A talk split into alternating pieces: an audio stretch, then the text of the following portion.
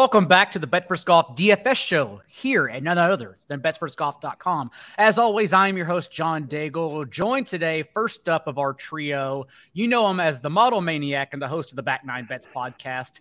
It is none other than Byron Lindeque. Byron, fresh off the Masters, how are you feeling? Feeling good. I don't have a Masters hangover at all. I'm ready to get back into business. Yeah, it was a good week for me on the Rainmaker front. So, loving that side of things. RBC, fully loaded field minus Rory and, and Willie Z. So I'm very excited for the week. It's going to be a great, great event. I do wish we would have gotten more than three and a half rounds of majors golf, but was also very exciting to see Jon Rahm treat that back nine on Sunday as if it was 75 and sunny out. Just dominated being Rahmbo himself. Of course, our third of this trio, you know him as PGA Splits, splits himself, none other than the great Ron Klos. Ron, how did you do Masters Week?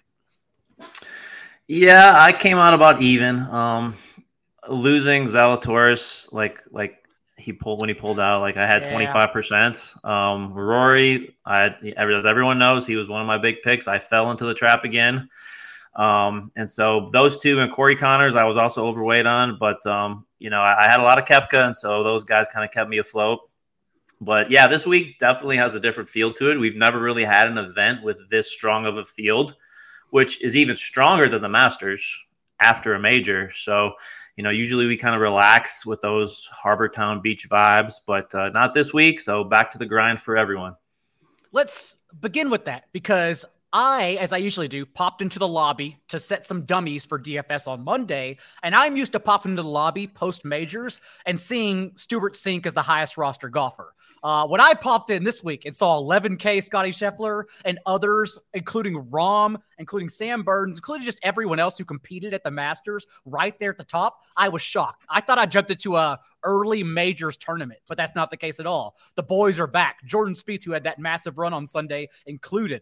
So I'm very excited to talk about it. And I want to start, Ron, with your preview, which again is free for everyone at the site, course preview, where I start my research every Monday, Tuesday morning on betspertsgolf.com. And I think three interesting notes I took away this week for building lineups was one, that historically, the rough here for the RBC Heritage has been minimally three and a quarter or three quarter inches. That's it. Has not been a, in fact, impact whatsoever.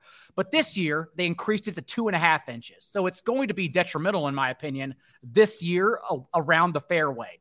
Also, as you mentioned, greens here are the second smallest on tour, only 3,700 square feet. So small places to land, even though that does lead to a lot of one putting. And then finally, and I want to get your thoughts after this. Harbour Town, as you noted, has the fewest rate of drives over 300 yards at only 19%. So basically, lots of clubbing down. And more importantly, we should be weighing accuracy off the tee more than those who could dominate the course with length. So, what are your thoughts around those notions whenever you look at building lineups this week? Yeah, it's a unique week strategy wise because off the tee here means almost less than it does on any other course. Um, distance means literally nothing, um, thanks to players pretty much having to take less than driver off the tee on a majority of the driving holes. And yeah, like you said, 19% of drives over 300 yards. Um, and so, you know, I think there's only five or six holes where players are going to consistently take a driver. And so, you know, typically who are the best players off the tee? You know usually it's the elite tier. It's the guys who can bomb it.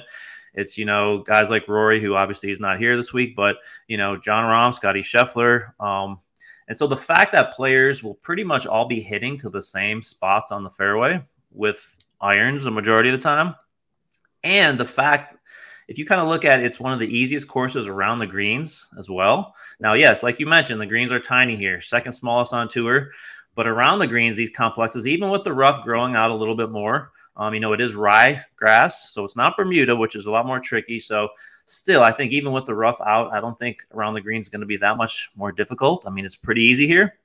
So when you look at those two things, this week kind of turns into an approach plus a putting week. And perhaps the strongest emphasis all year um, is going to be on approach play this week. You know, and when you look at some of the guys in this field, we'll get to who are just elite with their irons. Um, I think those are the guys that kind of have the best chance to separate themselves from the field this week. Byron, your thoughts on what people should be looking at when building lineups this week? Cool. Because, you know, this is, I love having Ron on the show to disagree with him a little bit. But I think a nice way to go about getting a little different as well is if a guy's a really good iron player and has distance. I guess Ron mentioned that a good iron player is what you're looking for, yeah. But if you got significant distance, I think it's so difficult to figure out who does well on these short courses that you have to hit these layups on all the time.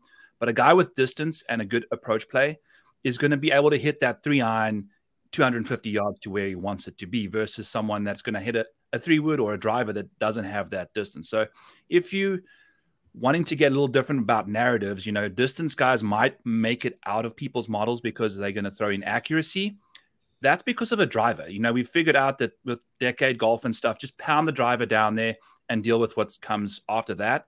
This golf course is completely different to that. So I think these golfers are going to have driver out their hands, and um, it'll just be one way to make yourself a little different this week. Well, with that, since Donald, as he mentioned in the chat, took a late lunch just to hear us talk about which players to play, let's go ahead and dive in and start at the top here because, again, a top heavy field, and let's group them together and Jon Rahm, fresh off the Masters, 11 1 at the top on DraftKings. Scotty Scheffler right underneath him, just $100 cheaper at 11K. Then we have Jordan Smith, Spieth off that Easter tear at 10 4. Patrick Cantlay, 10 3, who was just bitched about in his final round, walking too slow. And then Collin Morikawa at 10K, who also went on a run before the rain and weather caught up to him. So, Byron, let's start with you. Your thoughts the top and initially, I would say, I'm guessing for recency bias, I want to avoid Rahm in DFS. And I don't know what y'all have projected for ownership, but I can see that Scotty Scheffler averaged over two and a half strokes gained from tee to green last week at the Masters. It's just that was the first time he lost over a stroke in putting since August 14th. So I would say an outlier. Thus, I want to be on Scheffler this week. But your thoughts among that core group of five digit players? I'm in love with Patrick Cantlay this week. This golf course has had has one of the highest correlations of success, you know, from past um, events. And Cantlay has the best course history. He's got four top tens in his last five appearances. Yeah, one of them last year was a playoff loss to Jordan Spieth, multiple T threes and a and a T seven. So to me that just screams go to the guy and and if you look at the ball striking for him over the last little while he's second in the field in ball striking if you take approaching off the tee and add them together he's incredibly good when the ball's in the air and then when it just gets to putting it's a bit of a problem but he's also putted really well on these greens in the past so i'm taking a gamble on the on the putting there but i love his price i love the course history and people might not want to be playing him as much because of the the slow stigma and let them do it. You know, we'll we'll throw him in our lineups. Ron, your thoughts on these five players? Yeah, so this is interesting because again, you have Rahm and Scheffler on top, and again, it just seems like one of the two of them is just coming home with the trophy every week. But you know, not only do those two have little to no history here at Harbour Town, um, Scheffler's never even played here. But both, like I said earlier, they're going to be unable to use their massive advantage off the tee to their benefit this week. So when you drop down to Cantlay, again, I'm in perfect 100% agreement with Byron here. You know, three top sevens in his last four starts here. Like he said, the ball striking is, is basically second best in the world, only behind Scotty Scheffler in his last 20 rounds you combine that with his course knowledge and you know if he can just make the short putts which he has proven that he's a very good putter. He's just going through a rough spell right now. Again like byron said he's gained uh 0.4 strokes here in his career on these greens at Harbour Town. So i usually am not not confident about an outright selection but for me this week you know i'm very i'll never say very confident in golf as volatile as it can be but i'm pretty confident he's going to be wearing the tartan play jacket on Sunday. So he's he's my top guy. I'll be very overweight, and yes, um, you'd think maybe some people would be off him, but I've got him at twenty percent right now. So you know whether that means I'm going to be forty percent, fifty percent with him. Um, I'm going to be very heavy. And then just dropping one below, I think we have to talk about Morikawa a little bit because, you know, when we're talking about gaining strokes on approach into tiny greens, and that's again going to be one of the main areas that guys are going to be able to separate themselves from the field. So again, why wouldn't I be overweight on one of the best iron players in the world here? Is Morikawa had, a, a, also had a pretty interesting quote a couple years ago when he played here, and he said, it's a course that I think really suits my game. A lot of tee to green, a lot of approach shots that are in my wheelhouse. And so when you look at the improvements he's made with the short game, over the last three months, he's gained uh, 0.25 strokes when you combine around the green play and putting. You combine that with how easy these green complexes are all around. I think his game fits this course perhaps better than anyone. Morikawa also has not lost any strokes on approach dating back to July of last year in any tournament. So clearly the irons are a strength here. My model also suggests Morikawa as a very high option at 10K. Let's move on though to the 9Ks though. And this is where in- building gets interesting because we are seeing some players coming off terrific performances for recency bias purposes for ownership from the Masters. Viktor Hovland, of course, uh, first round leader tie last week at 9 8. Cam Young, 9 6. Tony Finau, 9 4. Schauffele, who we played last week, if only for his approach and low ownership at, at 9 3. Homa got buried by the weather eventually, but 9 1. So, Byron, let's start in the 9K. Sift through some players here for us. Yeah. And I won't say, you know, Max shot a 78 in round four in ideal conditions, essentially. You know, it was playing tough, but that golf course just does not suit his eye, apparently. So I was bad on going to him. I'll be back on him this week, though.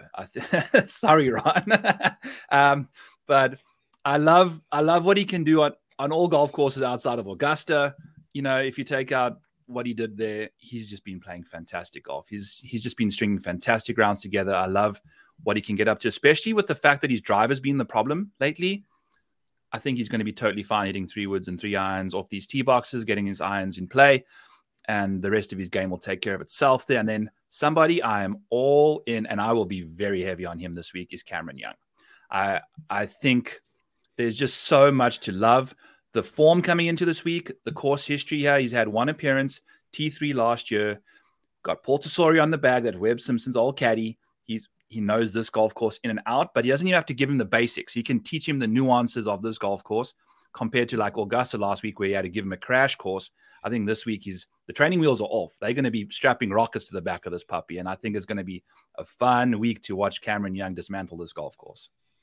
I'll put my foot down, Ron, on Tony Finau before I kick it to you because for getting steamed for the Masters last week, I do wonder if he somewhat gets overlooked in this field only one week later when really he's been playing amazing. His last 36 rounds, he's 15th among this field in proximity when around the green, which again, I'm factoring into my model quite heavily since they're such small greens and we're expecting a lot of scrambling from short grass around them. Also, Scheffler and Finau the last three months, and this includes a group of Rahm, Morikawa, Scheffler and Finau the last three months, the only two golfers in this field to average over 1.25 strokes gained on approach. So I think Finau, although he has the long ball in his bag, I think it somewhat fits what he's doing well recently. Uh, your thoughts on the 9Ks, though?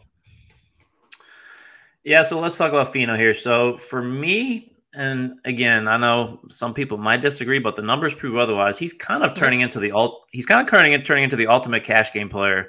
Like when you look at his last nine events, he's got nine straight top twenty sixes or better.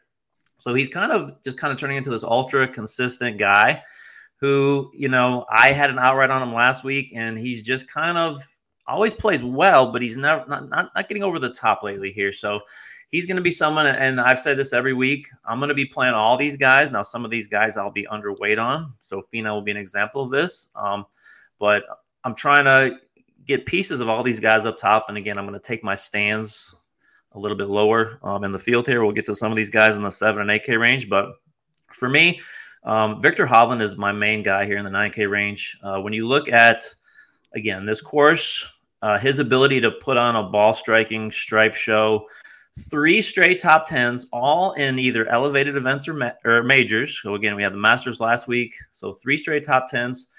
He's the fifth best player in this field on greens smaller than 5,000 square feet per average. So when you again, similar to Morikawa, um, just his ability to kind of just get in on those greens, and there there are some tricky pin placements here. And I just think his advantage um, on those smaller type greens is going to be huge here.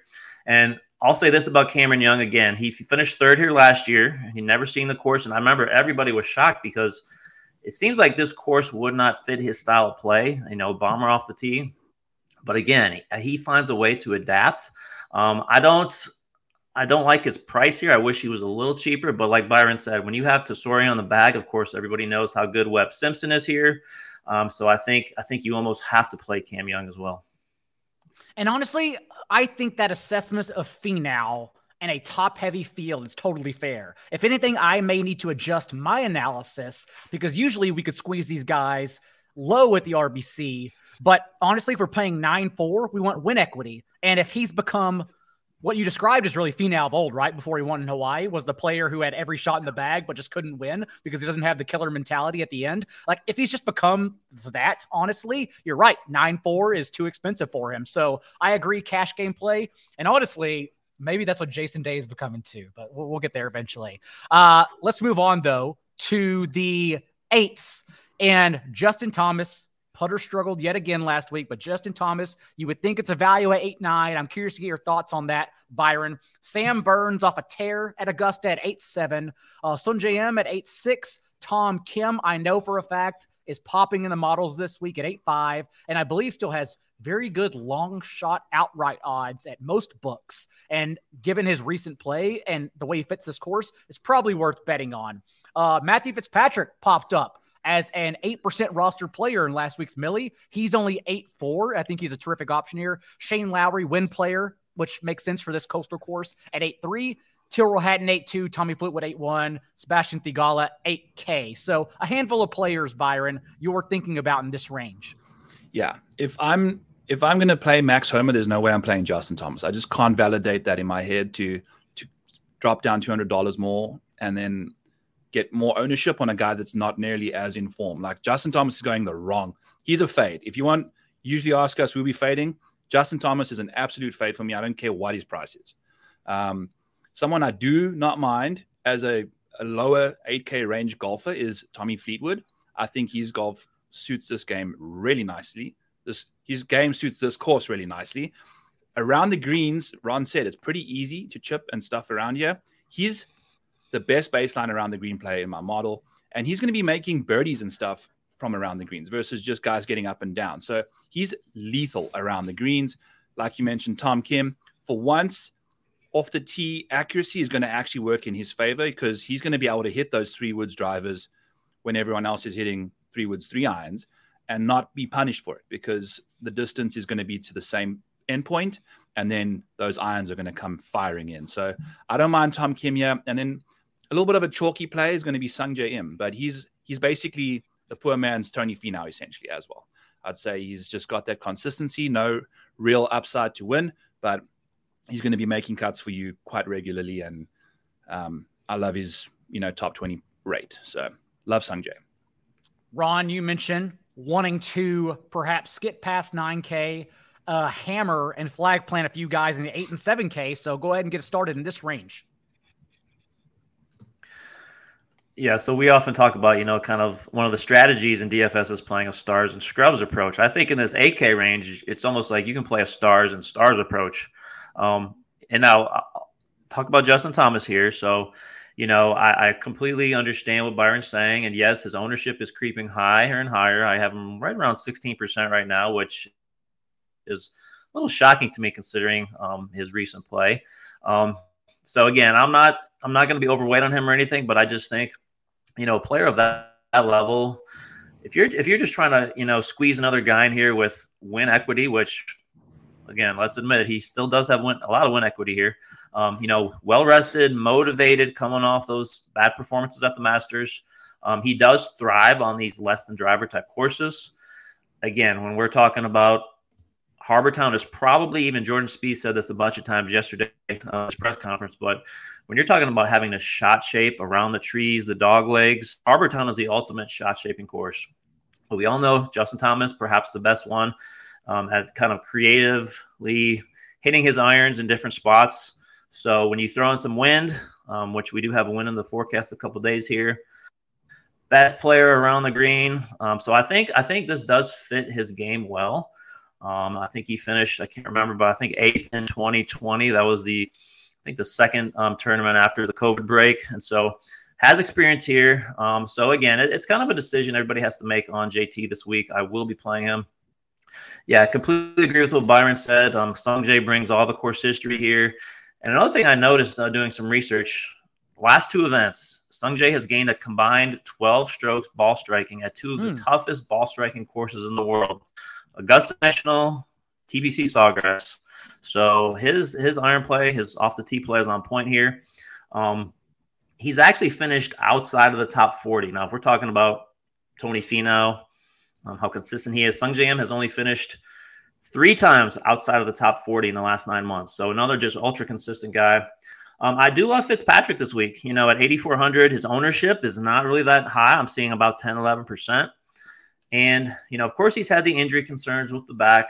Um, recent results, I think, if you look, kind of indicate a return to form. You know, he gained over four strokes on approach at the Masters, and that was that's all I needed to see. Once I see his approach game is back, you know, he has three top 14s here, so he has said in the past this is one of his favorite courses. Um, and I'll I'll drop down to Tyrrell Hatton really quick. He's my last guy here at 8,200. 34th at the Masters. He did play well for long stretches, and, and the Masters, uh, Augusta National, kind of has always been a mental block for him. He flat out said he hates the course. Played decent there for the first time. Um, he's gained here on approach in all three of his starts at Harbour Town. He was third here in 2020. Um, kind of the biggest surprise in my model that I create every week. He finished ninth overall. And again, he's a guy who kind of known as one of the best long iron players in the world. And again, so off the tee, he's going to be able to hit those three irons, four irons. And so I think uh, Tyrrell Hatton is a really good, good quality play here um, at 8,200 anyone, Ron, before we move on to the 7Ks that you were seeing early on Wednesday that may be rostered highly in tournaments, especially the smaller, like Millie Maker tournaments, that you are fading this week? Because I don't think, um, for instance, Justin Thomas will be too high rostered. Like, I think you actually get him relatively lower than what he should be. Yeah, I think JT is going to be higher rostered in the lower dollar amounts. I think the sharps are going to be okay maybe off him a little bit more just because of that ownership. Um, so I think you kind of have to play that angle depending on what contest you're entering. Um, I think Tom Kim is a guy who, as much as I like him and as much as he does fit this course, you know, I'm seeing him at about 15% right now. Again, he was solid at the Masters, but kind of in the weeks prior to that, he's kind of had his struggles recently, as, as most kind of rookie players do. So, um, you know, in this strong field, now, if this was a normal RBC Heritage with you know kind of weaker to average field, I would be all over him. But I just think in this field with all these elite players, he would probably be the one guy, in my opinion, that I'm going to uh, be less um, weight on. Byron, any thoughts on that range? A player you don't mind fading? Maybe it's Justin Thomas.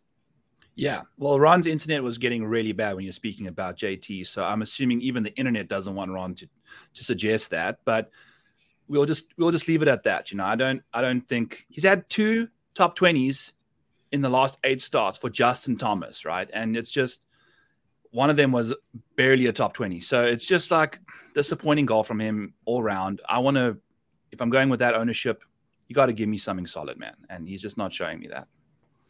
Well, let's sneak down a little bit because I think we're going to see some players steamed here. Because now we're getting interesting between mm. Keegan Bradley at seven nine, Corey Conners, a popular play who missed the cut last week at seven eight, Russell Henley a popular play at seven eight. I would imagine again this week. Matt Kuchar at seven seven, who I, I really think has outright uh, winning odds here in this tournament. Justin Rose at seven seven, and then of course Rickie Fowler, who was playing amazing heading into the Masters, but had to win the Valero, which he did not, to make Augusta at seven six. So let's go ahead and and Siwoo Kim at seven six as well. So let's go ahead and cut it off there for right now.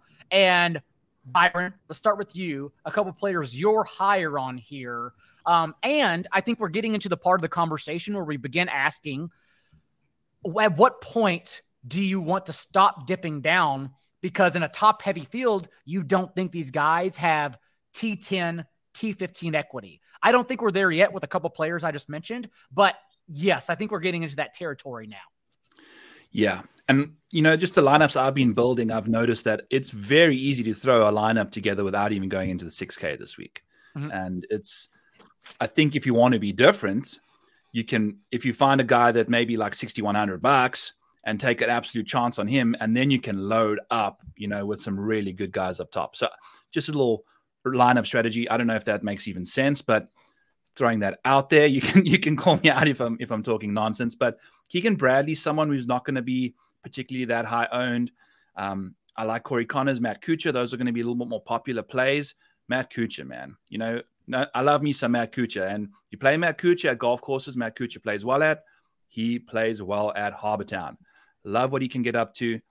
Rickie Fowler is one of the best iron players from 150 to 200. He, you're going to see about 46% of shots come from that proximity this week, and to be one of the best in that range is going to be very critical. I love what he can get up to, and then JT Poston. So he has gained in every category over the last four times he's played at Harbour Town, except for approach. So off the tee, putting, and around the greens, he's gained strokes in every single event except for approach two years. This year, he comes into Harbour Town with approach being his best stat of the last 24 rounds. So, if the stars align, JT Poston with a course history of phenomenal caliber, I think he's had also three top tens in his last four starts. Sign me up for a guy that's ball striking the crap out of it right now, who's loves putting and chipping around these greens. Ron, let's kick it to you and go ahead and dip into the low 7Ks also. Um, I do think what's interesting about this range is Corey Conners and Tom Hoge, two players we wanted for the Masters and just happened to miss the cut, which reminds me of why we played and talked about him, Ryan Fox, last week, because he was coming off a miscut at Valero despite being in terrific recent form. So I do think we're going to get those two players in particular Conners and Hoge at lower ownership than what they should be given their recent performance based off one tournament. So you're just your thoughts on flag plants in the 7K. This range is just full of guys who you have different yeah. skill sets who kind of fit this course in different ways. I mean, yeah, I'll go through these really quick. But Corey Conners, I think this is a great bounce back spot. You know, we burned a lot of people last week. When you look at his last three trips here 21st, 4th, 12th. So again, course week, best Boston in the world. Russell Henley, confidence going to be extremely high. Okay, fourth place at the Masters, elite ball striker he kind of plays his best at these shorter wedge fest type courses, similar to kind of the success he's had at courses like Waialae, Sedgefield. Again, three missed cuts, but he was also ninth here in 2021. So um, going down to perhaps my favorite play here, Siwoo Kim. Everybody knows he's a Dye specialist. He loves these short positional courses. Lost in a playoff here in 2018, but he's one of the best, fifth best in the field, and from 125 to 200 yards. Of course, he won Sony this year um, at the Concourse July. Uh, played really well. Um, Sedgefield, he's won. Sawgrass. So again, just another guy who really fits this course. Chris Kirk, 7,500. Another guy who's just ultra consistent, solid at the Masters. Um, he's been playing really well recently, of course, winning at the Honda. Um, going down, like you said, we talk about this every week. Tom Hoge. Some ty- some weeks he burns us. Some weeks he finishes third, like he did at the Players. Again, still the best iron player in the world at a course that demands that that kind of play. And so um, even at the Masters, you know, he was positive on approach, even though he missed a cut. Again, his short game continues to give him trouble. But again, this week, short game, those weaknesses are kind of kind of be mitigated here. Um, continues to shine on shorter courses. You know, like we said, third at the Players, um, one Pebble Beach, and then going down a little bit lower here, I've got two more guys. So Adam Hadwin, another less than driver course standout. You know, he's got two top 15s in elevated events already this year, including at the Players, another Pete Dye track. And then here's a who um, most people, um, I don't even think anybody's playing him anymore. Um, can you guess who that is in the low 7K range, who typically is a very good player, but anybody? Thomas Dietrich. 7,300. He's only 3% owned right now. Has been uh, awful. Stra- Straka, Straka has a win here recently as well. I was going to guess. No, come on. Okay. more. Come on, Daigle. He's one of your guys. One of Brian Harman. Guys. Okay, Brian Harman. Give me a reason to get back on because I got burned hard last week. Okay. Hard. So here's here's one of the things I'm two things I'm grasping onto here. Okay, so first of all, he can't keep going this bad forever. Um, he typically rises to the occasion in these bigger events. Okay, well, well, here's the second one. So I did a little research on performance the week after a major. Okay, and he over the last five years, actually eight years, going back to 2015, he has gained the most strokes out of anybody in this field playing the week after a major. He's got five top tens. He's averaging a one point gain per round in all these events that he's played. So again, 7,300. Not saying you should play him 15, 20% or anything, but he's coming in at 2, 3%. So I'm going to have him maybe around 8, 9%, kind of triple the field. Um, and again, this to me, this course, again, course fits him. Shorter course, taking less than driver off the tee. Um, so I'm, I'm going to roll with Harman here, and I think he could be a great play. Um, could be in the winning lineup. Never know. For the record, there is a video on YouTube out there last week that offers proof that I spent 40 real dollars on a Brian Harman Rainmakers rare card and then immediately got over eight strokes on him in the first two rounds. So uh not great, but I'm always willing to listen to some Brian Harman love here. Now is when we slip in though to the seven Ks or six Ks, Byron. And again, we talked about it. Uh T15, T20 equity from this range. Can we really get it in a field that includes Morikawa, Spieth, Rahm, Scheffler, the list goes on and on. So, your thoughts on this range overall, and is there anyone that stands out? Yeah. So, like I mentioned earlier, I have to just, I never really dipped into the seven. So, Kurt Kitayama, Sam Ryder, Adam Svensson, some nice guys there, I like in the low sevens. Brendon Todd and Nick Taylor are two guys that I do think have top 20 equity. They they suit this golf course really nicely from Todd's little dink and dunk mentality, and Nick Taylor's just super well rounded golfer. I love what he can get up to.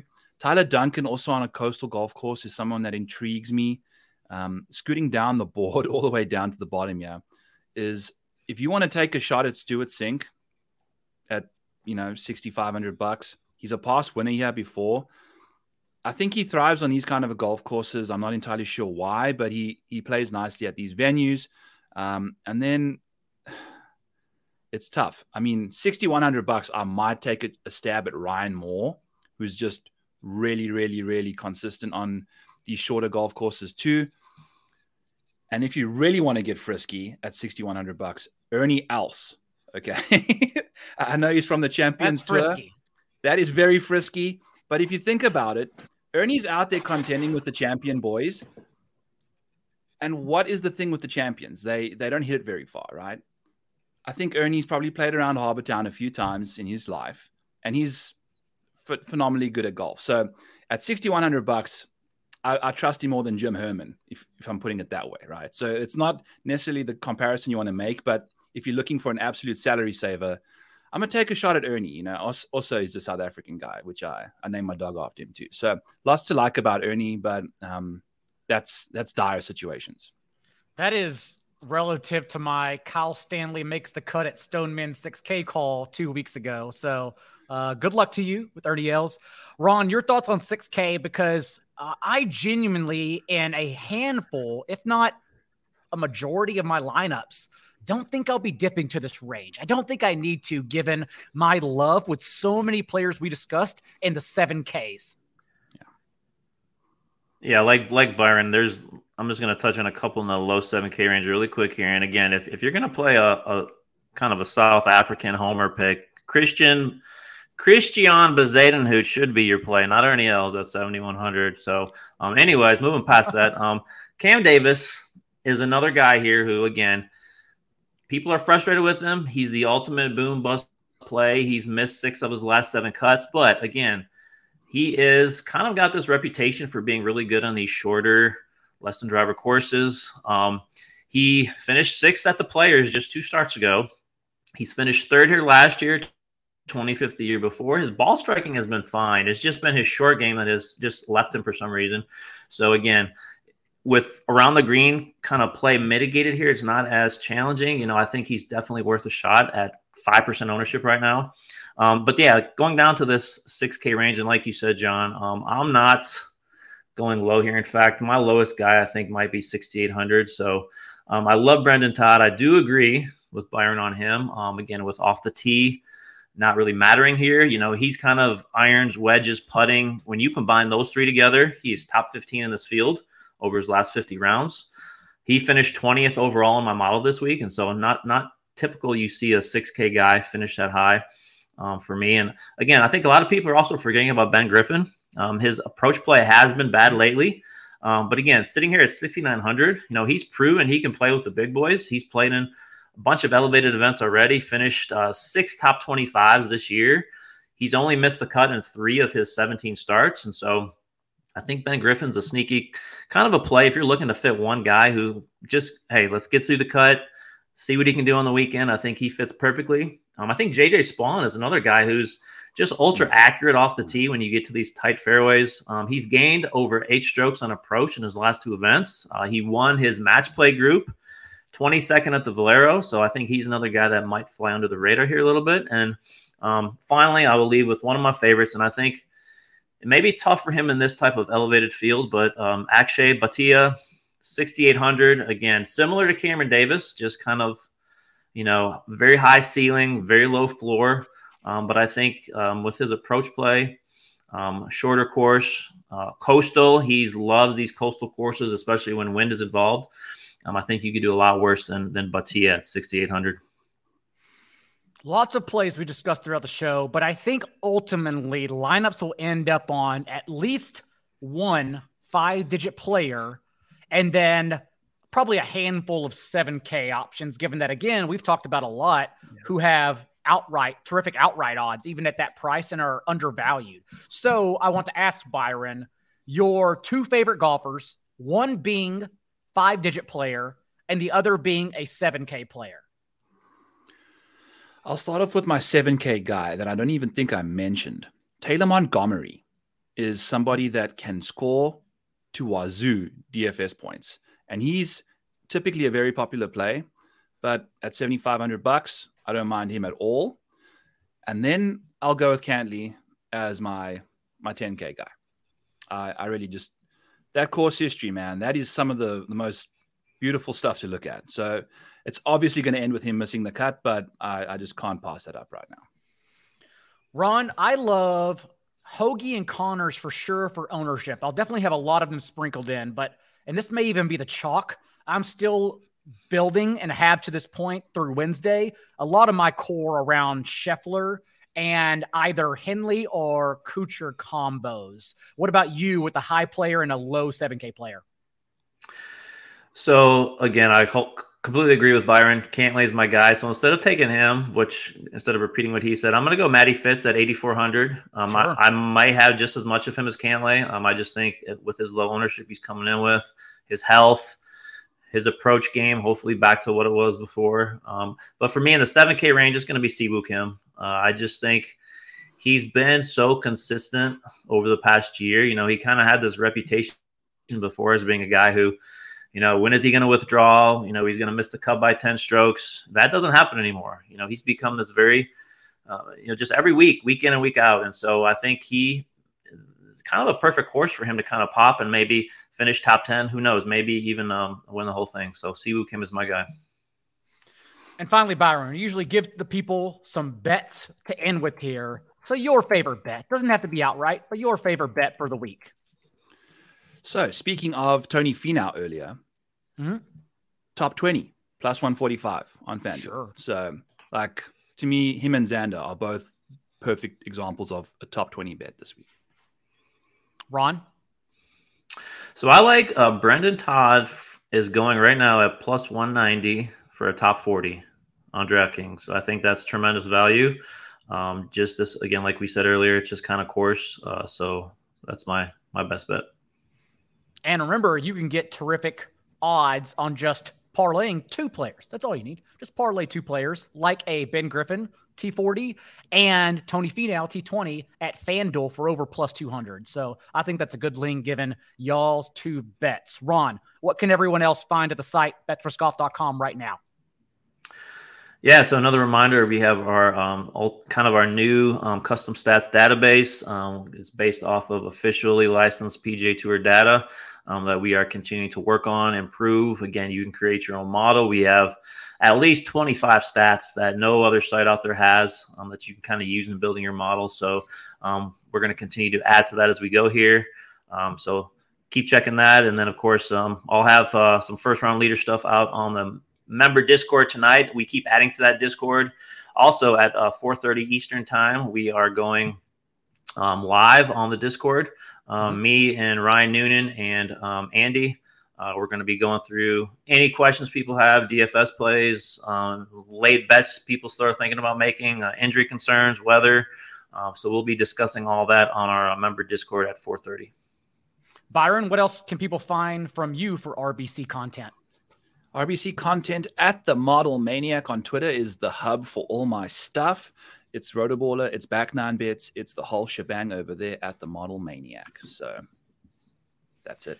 And Rainmakers content from me on the site. Quick video, the top three buy low, low, cards I think you can get right now in the field, looking ahead at future tournaments. And uh, at least the first two, some high price players will shock you because I think they can be bought for cheaper than what we're expecting in the next couple of weeks. We will be back next week with more content. Thank you, Donald, for taking an early lunch. We will see you next week. And remember, be a little bit kinder than what's required. See you then.